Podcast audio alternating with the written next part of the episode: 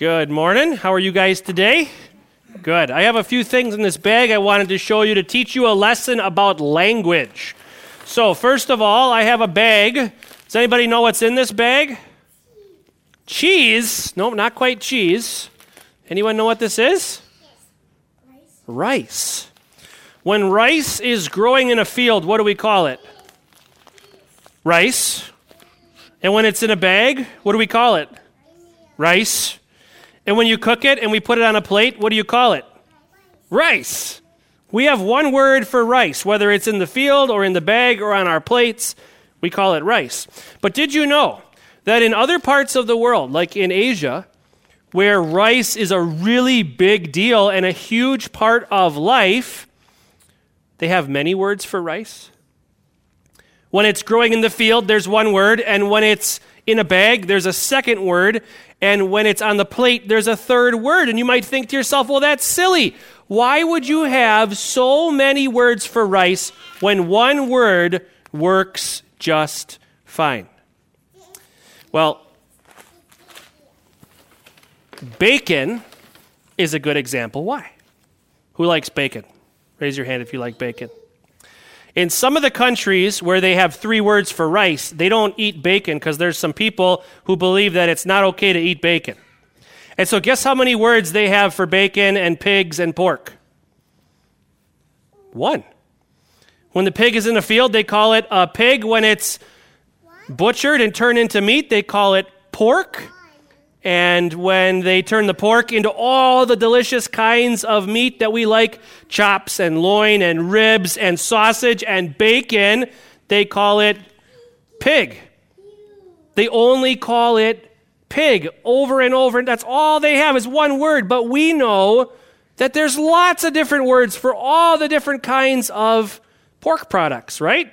When it's in the field, it's a pig. When we cut up the meat, it's pork, but then we have all these different kinds and all these specific words to help us better understand exactly what we mean. You see, language is heavily influenced by your culture. If it's important to you, you probably have more words for it. And if it's not as important to you, then you might not have so many words. And sometimes that causes us problems. Today, in our sermon text, we have a word in Greek that we don't have in English. We have no word for it, and so we try our best and we say, ah, blessed. It means blessed. Well, really, it means more than that. The Greek word is makarios. And trying to explain to you what makarios means is kind of like trying to explain bacon to somebody who has no idea what bacon is. They only know about pigs. That could be kind of a hard thing. And so today I'm going to do my best to explain to you all what Makarios really means. It means you're more than blessed. It's the feeling that you and I have in our hearts when we know that Jesus is our Savior, that He has forgiven all of our sins, and that we are at peace with God forever. So we're going to say a prayer and ask God to help us listen super carefully today so we can better learn what Makarios means. Dear Jesus, we thank you for coming to this world to be our Savior from sin. We ask that today you would help us to better understand what it means to be Makarios, that we are more than, than blessed. Thank you for being our Savior. In your name we pray. Amen. The portion of God's Word that we will focus our attention on for a few minutes this morning comes from the Gospel of John, chapter 20.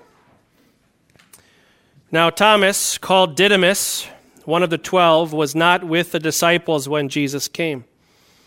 So the other disciples told him, We have seen the Lord. But he said to them, Unless I see the nail marks in his hands and put my finger where the nails were, and put my hand into his side, I will not believe it. A week later, his disciples were in the house again, and Thomas was with them. Though the doors were locked, Jesus came and stood among them and said, Peace be with you. Then he said to Thomas, Put your finger here. See my hands? Reach out your hand and put it into my side. Stop doubting and believe. Thomas said to him, My Lord and my God. Then Jesus told him, Because you have seen me, you have believed. Blessed are those who have not seen and yet have believed. Jesus did many other miraculous signs in the presence of his disciples, which are not recorded in this book. But these are written that you may believe that Jesus is the Christ, the Son of God, and that by believing you may have life in his name. This is the word of our God. Please be seated. Let's pray. May the words of my mouth and the meditations of our hearts be pleasing in your sight, O Lord, our rock and our risen Redeemer. Amen. So, language is a funny thing. We've already had one picture of language being a funny thing. I, I have another for you. So, here's a book. The book is on the ambo. This is called an ambo, if you didn't know that. The book is on the ambo. The book is in the ambo. So, why is it that you all rode here in cars, but some people ride on buses? No one rides on top of the bus, they ride inside of the bus. And yet, that's how we talk. No one says, I rode in the bus. They say, I rode on the bus. That's the word we use. Sometimes on can mean inside, sometimes on can mean on the top. And this can be a very challenging thing for people learning English to grasp. Because, you see, if you're going to learn a language, it's more than just learning the words. At some point, yes, you have to learn what words mean, right? If you've ever studied a foreign language, you've done vocabulary. You've had maybe flashcards with the new word on one side and then the English equivalent on the other side. Is that important? Yes. but not only do you need to learn what a, a word means in order to learn a new language, you need to learn all the different things that it can mean and when it's the proper time to use it in those different ways. Add to that cultural specificity, like our rice and bacon illustration, and you have all sorts of challenges when learning a new language or when communicating a concept from one language to another. And as I mentioned in the children's devotion, today we have one such challenge. And it really is like trying to explain bacon in all its glory to someone who only knows the word pig. You, you got to tell them where, where on the pig does this come from? Well, it's the belly, and then it's cured and usually smoked. And then we, we cut it to various thicknesses, and there's all these wonderful ways to cook it. And some people like it really crispy, and some people like it a little chewy yet. And it's delicious. Maybe one of the most delicious things on, on earth. How do you explain that to someone who doesn't know anything other than the word pig? Well, you have to use many, many words, right? Today in our text, we have a word like that, Makarios. And in order for you to understand what it means, one word, blessed, doesn't really cut it. Because we don't have a word for Makarios. And so the goal for today is to help you understand what Makarios means so that you can more fully understand what Easter means. Every time I come across this account, my heart goes out to Thomas, and it's not just because I have a, son named Thomas. I, really do feel for him. We're not told why he was gone, but I do find it interesting. The ten are all locked in this room, afraid. Thomas isn't there. We're not told it's because he wasn't afraid, but he's somewhere else, and he doesn't get to see Jesus. Last week, we heard Jesus appear to his disciples with words of peace not once, but twice, he shows them the place where the nails held him to the cross, the place where his side was, was pierced after he died. They get to inspect the wounds. They get to see the risen Jesus with their own eyes and talk to him and touch him. Thomas didn't have that blessing. And so you kind of feel for him. And maybe you can even understand why he would have thought these guys were crazy. You're, you're dreaming. There's no way he's alive. Thomas didn't have peace.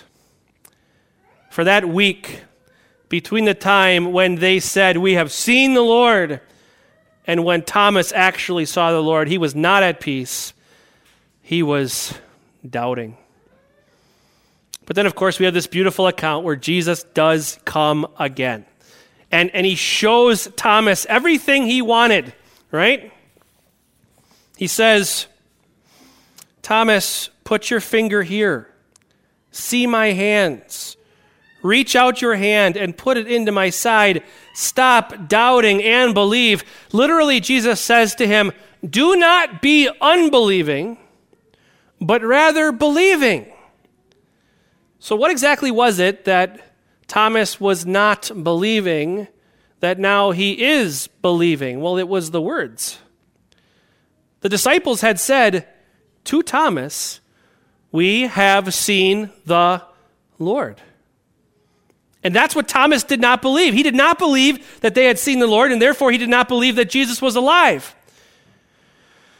But now Thomas sees, Thomas touches, Thomas believes. And he confesses with his mouth this beautiful confession, right? My Lord and my God. We have seen the Lord, the disciples confess with their mouths. And now that Thomas has seen him, he confesses too, my Lord, my Master, my God. But now that Thomas has peace, Jesus instructs. And he says something quite interesting. He says to Thomas, Because you have seen me, you have believed. Blessed are those, Makarios are those who have not seen and yet have believed. You see, here's the irony in all this. You remember last week when Jesus said peace the second time, and then he said to his disciples, As the Father has sent me, now I am sending you. And with what was he sending them? Well, the Holy Spirit would go along, right? And was going to work through the words that they shared as they pointed out the Old Testament prophecies that pointed to the servant of the Lord, like Isaiah 53, where we see the, the, the servant of the Lord who would be crucified and then who would rise from the dead. Other places like Psalm 16, where God promised that the, the Messiah would, would, would rise from the dead, they're going to go out with the promises of God fulfilled in the Christ who was crucified and risen, and they're going to say, We have seen the Lord. And so, who's going to be one of those people saying, We have seen the Lord? It's the guy who doubted those very words. It's Thomas. Thomas, now, by the grace of God, has also seen the Lord. He has seen the crucified but now risen Lord, and he's going to go out into the world and he's going to share this message with anyone who will listen. The promises of God fulfilled in Jesus, and I've seen him with my own eyes. I touched the places where the nails pierced him and where the spear pierced him. And Jesus says to Thomas, and Thomas, people you tell are going to believe what you didn't believe. As you say, I have seen the Lord,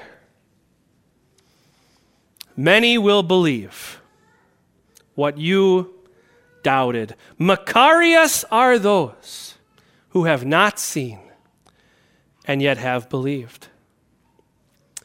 So, is there anything wrong with saying blessed? Well, no but it doesn't really give us the full picture, and it could be misunderstood. It kind of sounds like the people who Thomas tells the Word of God and who believe it will be superior to Thomas, right? Because you have seen me, you have believed. Blessed are those who have not seen and yet have believed. It almost sounds like Jesus is saying, the people who believe your words are going to be superior to you. Well, that's not true. That's not true. Christians are not superior to each other. We're all equally worthy of, of hell, equally forgiven by Jesus. Something else is happening here. One way to describe the word Makarios is to think about your state in life, your place in the world, and be content with it. There was a time in my life when I was this close to being able to dunk. but I never quite got there. I could get the rim, and I think one time I dunked a tennis ball, but I never got to the big ball. And I tried and I tried and I tried, but I never got there, and now we all know I never will. But at some point, you come to grips with who you are. And at some point, you stop wishing that you were not someone other than who you are. And you're just content with your place in life. If you've ever felt that way, then you've felt Makarios. It's a contentment, it's a blessedness, it's fortunate, happy, joyful, peaceful, all these things rolled into one. You know your place in life and you're good with it. You're thankful for it. We don't really have one word that sums that all up. But think about it in terms of the gospel. What is your place in God's kingdom? And why do you have the place that you have in God's kingdom? Well, think back to Abraham. When he was still called Abram, he doubted the Lord, kind of like Thomas did. He doubted that the Lord could actually do what he said he was going to do. Lord, what can you give me? Since you have not given me any children. And he kind of wanted to say, as you have promised. Because God had already promised him that he would have children, but he didn't at that point. And God promised him again, You will have a son, a son coming from your own body, and your descendants will be as numerous as the stars in the sky by God's grace and by God's grace alone. Abram believed, and the Lord credited it to him as righteousness. Why was Abram a son of God, holy and dearly loved? It wasn't because he doubted or didn't doubt. It wasn't because he did the right things or didn't do the right things. It's because God worked faith in his heart and through that faith credited righteousness to him. Abram's standing in God's kingdom was secure because of the faith God worked in his heart. And so you could say Abram was Makarios. Why are you where you are in God's kingdom? Praise the Lord, it's not because of what you've done or who you are. Your place in God's kingdom has nothing to do with your doubts. It has nothing to do with your failures as humans. It has nothing to do with the sins that you've committed in your own homes over the last week. It has nothing to do with who you are, and that's the best news in the world. Because if it did have anything to do with me and who I am, with you and who you are, we would find ourselves outside of the kingdom of God, where there's weeping and gnashing of teeth for all eternity, but that's not where we find ourselves. What is our place in God's kingdom? As our first lesson said, it is righteous through faith in God's promises. As our second lesson said, it is sons and daughters of God. Our standing in God's kingdom is assured, it's certain. You don't have to try to be someone else. God has made you everything you need to be to have a, a, place in his kingdom for the rest of your life on this earth and forever in heaven. And how does that make you feel? It makes you feel Makarios more than blessed. Why did Thomas get to see? When he went out with the Word of God, he would not have Jesus by him in the sense that he could show the marks to the people listening. Jesus was with him, but not like that. So, why did Thomas get to see, and why do you and I not get to see? God's grace, and God's grace alone. God, in his infinite wisdom, chose to use people who had seen Jesus alive to go and tell the world what they had seen. The words of God fulfilled in this one God man. And what do you have? the same message received by the people who heard those words, I have seen the Lord from Thomas's mouth the very first time. You have it from the Apostle John. And you just listened to it today. What did John say at the end of this reading? Jesus did many other miraculous signs in the presence of his disciples, which are not recorded in this book, but these are written that you may believe that Jesus is the Christ, the Son of God, and that by believing you may have life in his name. What does it mean to have life in his name? It means to be Makarios, to be confident in your standing in God's kingdom now and forever. God's blessings to you all as you leave here today, Makarios. Amen.